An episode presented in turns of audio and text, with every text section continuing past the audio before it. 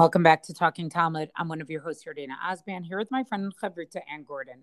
Our daf today, Masachet Ta'anit, daf Lamed. Well, we are really in the final, final stretch. You might be listening to this before or after our Siyum today, um, but hopefully you joined us or will be joining us. Um, and, you know, I think these are just a nice couple of dafim where we're going to wrap up some loose ends.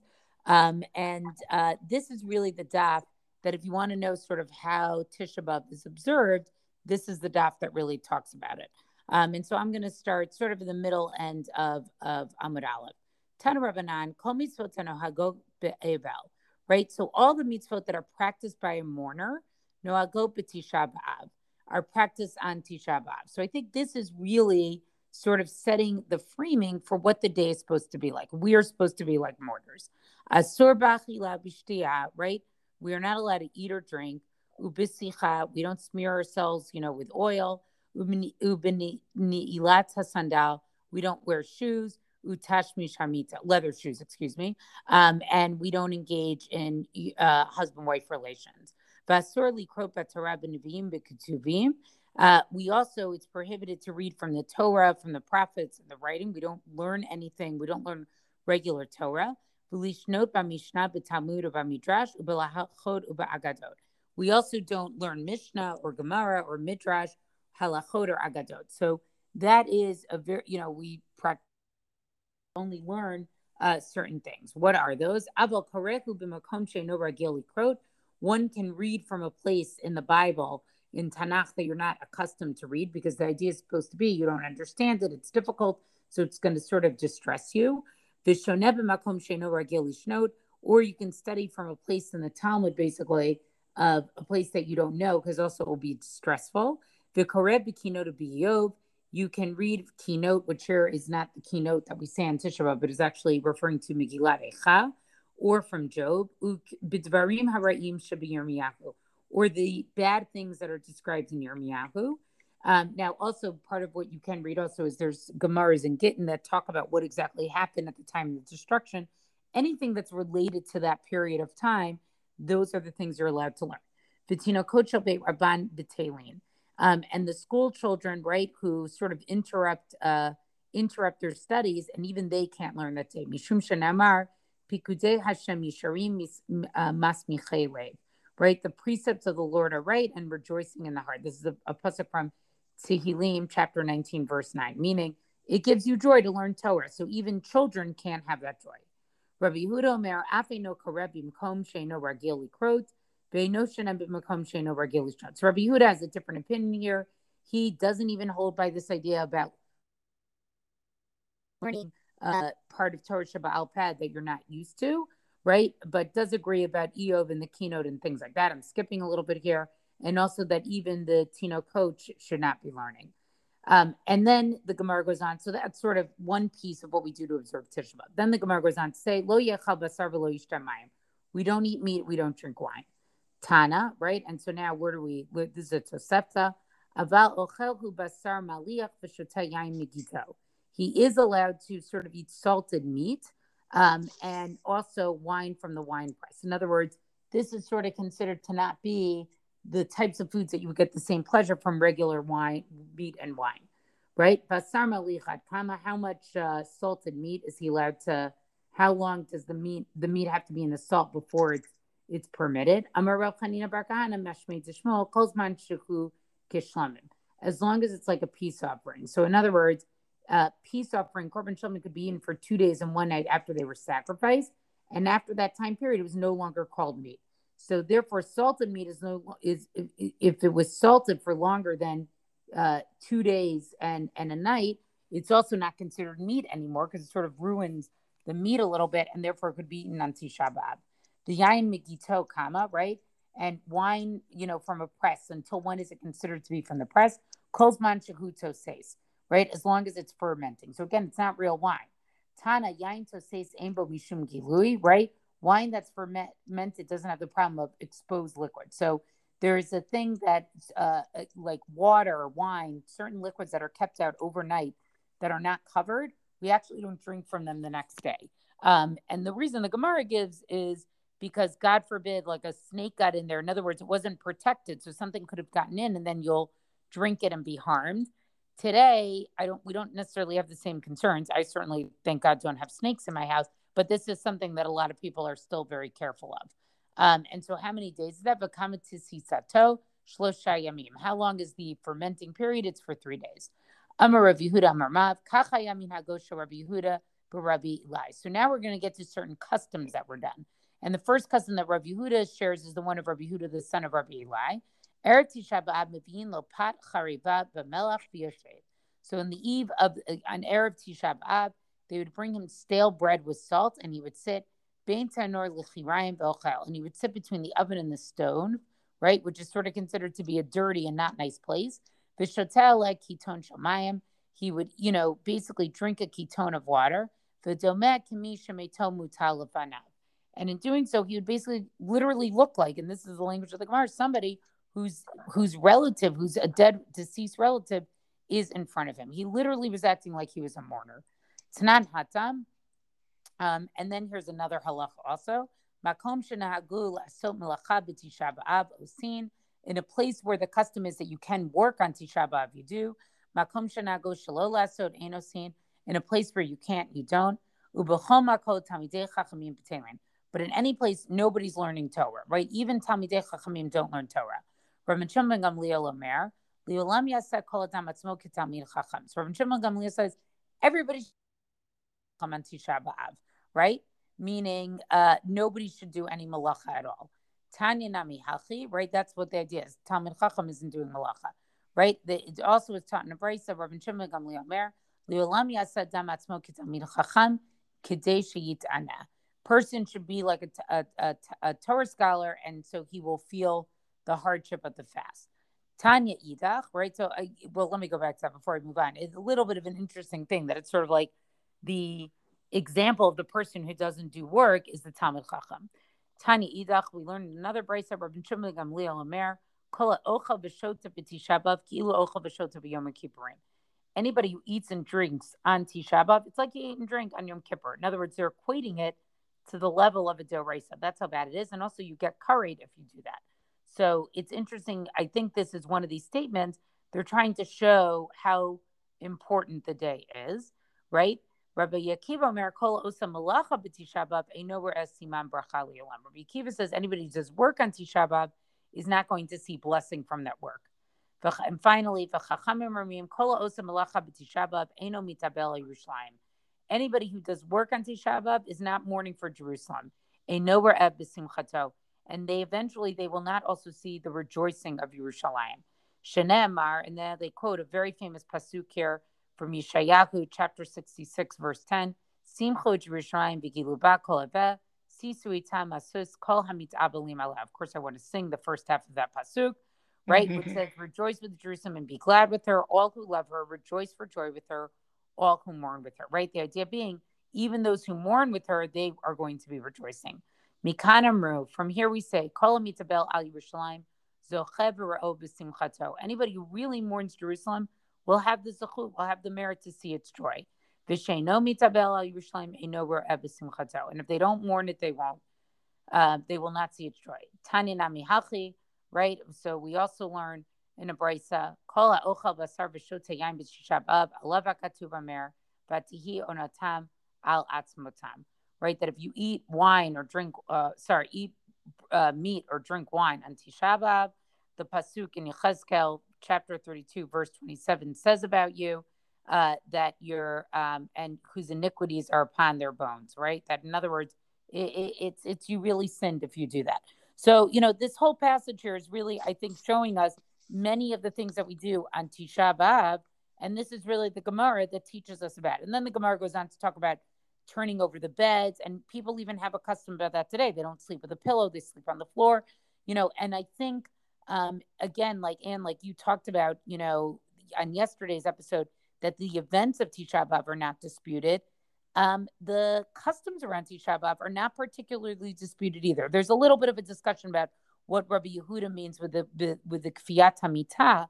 But all in all, they're pretty much just like this is how people did, and I think that's because their origins are in the practice of mourning, and people knew how they mourn and they had those as well established practices. So there's not really a lot of discussion about what one can do or not do. I think it's always a bit of a sad commentary and also yet very true that we kind of rise to the occasion for things that are sad, right? People make every effort to get to a shiva, to a funeral, to pay condolences, whatever. And by the same token, mourners themselves um, will make a great effort to say Kaddish, to to do the Jewish things, right?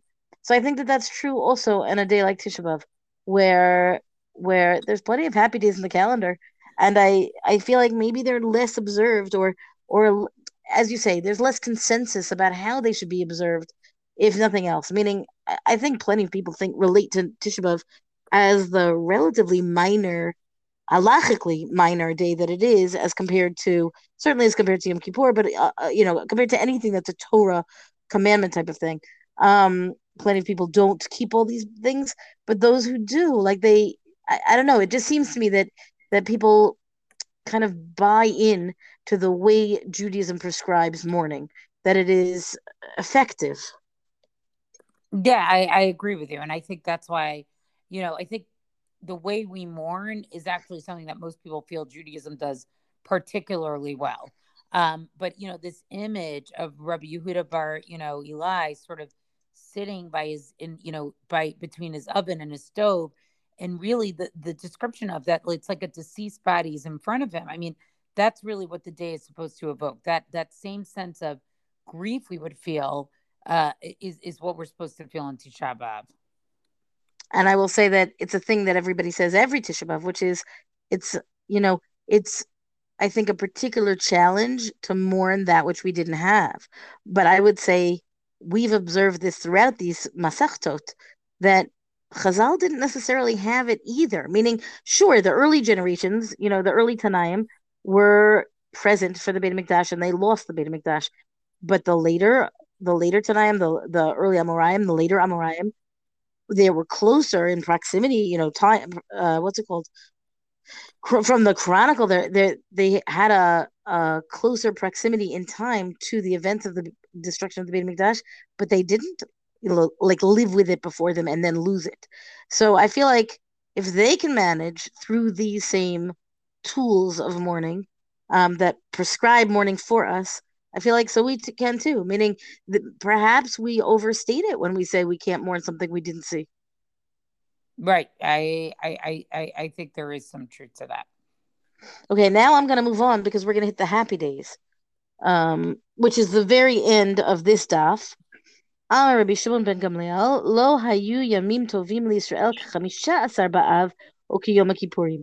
So this is an interesting thing what happens. We've got here the 15th day of Av, which is still in Av, right, as compared to Tisha B'Av. And we've got Yom Kippur, which is the fast day, which is most similar to Tisha B'Av in terms of the actual experience of the, the physical experience of the fast and the and the Inuyim, right, the other um, deprivations. Um, but they are not on the same day and they're treated here you know in contrast in stark contrast to everything that's been discussed about Tisha B'Av. this is of course still citing from the Mishnah the you know the original long Mishnah at the beginning of the parak. So when Rabbi Shimon Gamliel says that we're talking about um, there's no days that are as happy as the 15th of Av and Yom Kippur uh, you know I wonder how many people learn this daf or the Mishnah even and scratch their heads and say what's really going on on the 15th of Av? Yom Kippur we all know and the Gemara says this, Bishlama, right? Yeah, that's fine. We got Yom Kippur, Bishlama Yom, Yom Kippurim. Mishum de'id be slicha. We understand why Yom Kippur is a happy day, a day of joy, because we've got pardon and we've got forgiveness, and you know there's great rejoicing in that experience.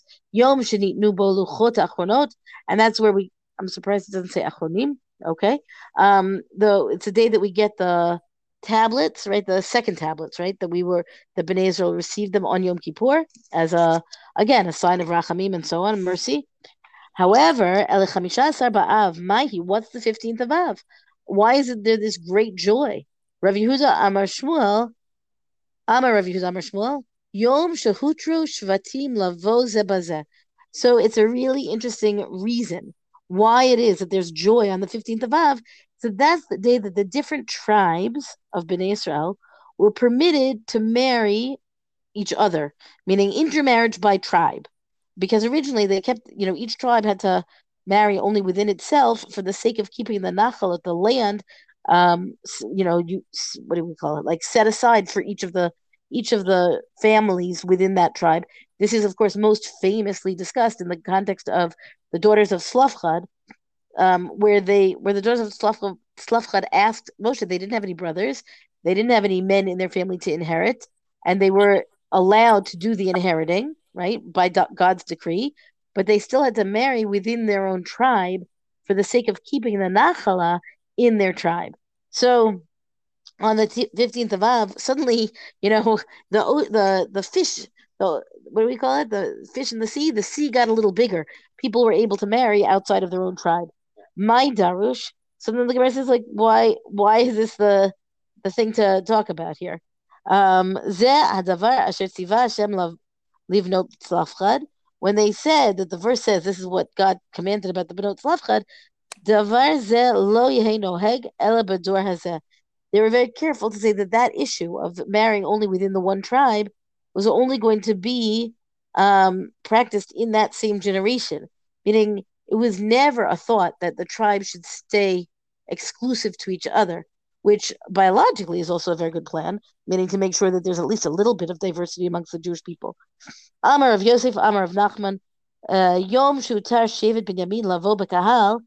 Uh, so Rav Yosef says to Rav Nachman, the day that the tribe of Binyamin was allowed to enter Kahal, the, the congregation of the rest of Bnei Israel, um, which brings us to yet another aspect of the in this case the Navi in the book of Shoftim, there's this terrible, terrible story of the Pilegesh Begiv'ah, which I'm not even it's it doesn't bear repeating in the, in the context of joyous times, but basically um, the tribe of Binyamin had a collective guilt placed upon them for their very exceeding maltreatment of this particular woman, and they were told that they not they are not allowed to marry outside of their own tribe because they were so. They, in this case, it wasn't about the nachal, the land inheritance. It was about, you know, shunning them, basically ostracizing them to keep them away from the rest of Bnei Israel. But at this point, they're going to be allowed in. Ish Yisrael nishba b'mitzpelo more ish mimenu lo yitain bito levinyamin lisha in in Sefer Shoftim chapter twenty one the the book of Judges. That's where it says Binyamin can't marry anybody outside of Binyamin. My darush amarav mimenu v'lo mi benenu. So Rav explains they took it literally, meaning none of us, not just none of the children, that it's not just for the generation, it's meaning not only for the generation, but also for their descendants. But then it was repealed or whatever in this day when they were allowed to marry from other tribes. And finally, I've got two more. Amar Rabba Barbar Chana, Amar Rib Yochanan, Yom Shakalu Bo Mate Midbar. Mate Midbar. So this is also another big deal. What happened on the 15th of Av? You know, again, this is using the, the, dates of the calendar to track history and say that's a sad day and that's a happy day is, I think, a really interesting impulse by Chazal. So here on the 15th of Av, they say that's the day when the deaths of the Jews in the Midbar stopped. I mean, they stopped dying, right? When when were they dying? Um, there was there was great concern over how like all the people in the Midbar, not all, all the able-bodied people from the age of 20 and up had to die before they could enter the land of Israel. Right? That's that's the first part, right? Meaning the entire generation that left Egypt had to die. Right? That's that was God's decree. The Amar Mar ad shelo kalu midbar lo dibur im Moshe. And until all of those people um, had died, according to this Gemara, God did not talk to Moshe, to Moshe, meaning all that time in the Midbar when they're wandering around and so on, then there was no there was no there was no direct conversation between God and Moses, which, by the way, is a little bit disturbing when you think about how long they were out there in radio silence. It says at the time, there's a, a, a verse from Devarim, from Deuteronomy, at the time that it, it came to pass that all of the men of war, meaning all those were the able bodied men who went out to war, had died then immediately the verse continues, Vaidabershem Eli. That is when he says, and then God spoke to me. This is Moshe's account of how he experienced God's um, coming to him in the in the wilderness. Eli Hayah Dibor. And at that time is when God came and spoke to him. So this is another big deal, meaning they stop dying means that the the cycle of history kind of picked up again, right? If that all that tr- um, journey in the Midbar was kind of putting all of Bnei Israel's exit or exodus from Egypt to get to the land of Israel on hold, right? They're they're in pause mode. They're journeying plenty. They're moving, but they're not they're not getting anywhere because they have to go through 40 years of traveling in the desert and or the wilderness, whatever. And then when they at this point on this day, you know, it's as if play is pressed again and they pick up the journey and they carry on and now they're really going somewhere. Ula Amar Yom Shebitel Hoshea ben ben Ela um, Prostiot Shohushiv Yerava ben Avat al Hadrachim Shalol Yalu Yisrael Leregel. So Ula says the 15th day of Av was the day when King Hoshea was the son of Elah, canceled the guards that Yeravam, Yeravam ben Navat was known to be a very wicked king, and he had put guards on the roads so that Bnei Israel would not be able to, to do Aliyah Rega, but they would not be able to come to Jerusalem for the holidays. So um, Hoshea ben Elah canceled those guards that Yeravam ben Navat had placed there previously, and he says, and now I'm just going on one line onto the next page. He says, whoever wants to come, whoever wants to come to Jerusalem, let them come. Meaning they could go to Jerusalem, they could go to other places also to celebrate the holidays. But if they wanted to come to Jerusalem, those roads were no longer going to be closed to them. Which, if you think about, what are we talking about? Joy, right? The opening up. In each of these cases, there's a certain amount of of release and freedom, let's say, from who people can choose to marry, um, who can and who where people can go, and or and then I said this out of order, but that the Bnei Israel could continue on their travels. It's again, it's a certain kind of, I would say, opening up freedom to to move forward in a new way. And I feel like, yeah, there is joy in that. Like there might be nervousness and it might be exciting and it might be uncertain, you know, a great deal of uncertainty. But so it's a different kind of joy of knowing what everything is going to be. It's not that, but there's a a release in from the mourning period, right? If we're talking about Tisha B'av, that now we've got um, if if mourning in, to a certain extent is is stopping, right? It's stopping and contemplating and and mourning, and now this is all, I don't know, to some degree progression, right? Opening things up and moving forward in a new way. Um, I don't think that it, it cancels out Tisha B'av, right? But it's recognizing that both of these days are in the calendar for good reason. Well, that's our DAF discussion for the day. Rank his reviews on all major podcasts. Thank you to Rabbanit Michelle Farber for hosting us on the Hadran website. Let us know what you thought about this DAF on our Talking Talmud Facebook page. And until tomorrow, go and learn.